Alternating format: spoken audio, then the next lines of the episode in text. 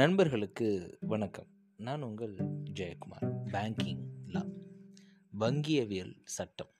வங்கியவியல் சட்டம் அப்படின்றது வங்கிகள் அதுக்கப்புறம் பிற நிதி நிறுவனங்கள் அதாவது ஃபினான்ஸ் ஆர்கனைசேஷன்ஸ்லாம் uh, எப்படி வணிகத்தை நடத்துகிறாங்க அப்படின்னும் அதை எப்படி நிர்வகிக்கிறாங்க.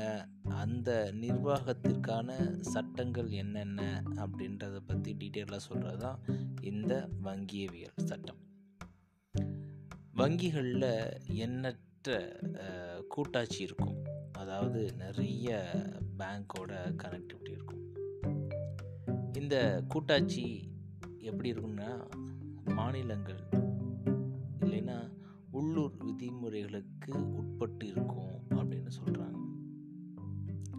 இந்த வங்கிகளுடைய வேலை என்ன அப்படின்னா சிம்பிளாக சொல்லணும் அப்படின்னா சட்டத்தை உருவாக்கணும். உருவாக்கினா மட்டும் போதுமா? அதை பின்பற்றணும். பின்பற்றினா மட்டும் போதுமா? செயல்படுத்தவும் செய்யணும். இந்த மூன்று விஷயங்களை தான் இந்த பேங்கிங்லா அப்படின்றது ரொம்ப அழகாக நம்மளுக்கு எடுத்துரைக்குது.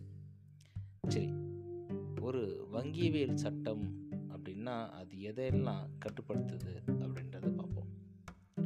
நுகர்வோருக்கு வெளிப்படைத்தன்மையே வழங்குறதுல இது ரொம்ப உறுதியாக இருக்குது வங்கி வாடிக்கையாளர்களுக்கு ஆபத்தை குறைக்குது. பண மோசடி இந்த மாதிரியான நோக்கங்களுக்காக வங்கிகளை தவறாக பயன்படுத்துவது ரொம்ப இப்போ ரொம்ப குறைவாக இருக்குது அப்படின்னு சொல்கிறாங்க இதன் மூலமாக நிறைய பண மோசடிகளை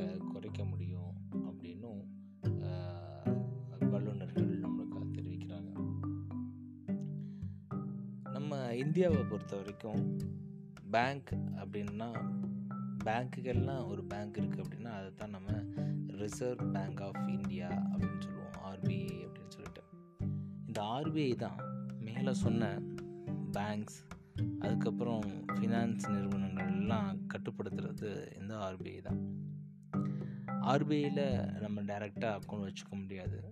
ஆனால் ஆர்பிஐ நம்ம எங்கே அக்கௌண்ட் வைக்கிறோமோ அந்த வங்கி எப்படி செயல்படணும் எப்படி செயல்பட்டு இருக்கு ஆஹ் அந்த வங்கி இன்னும் தொடரணுமா இல்லை அந்த வங்கியில் எதுவும் மாற்றம் செய்யணுமா இப்படி பல்வேறு விஷயங்களை நம்ம ஆர்பிஐ தான் நம்மளுக்கு எடுத்துரைக்குது.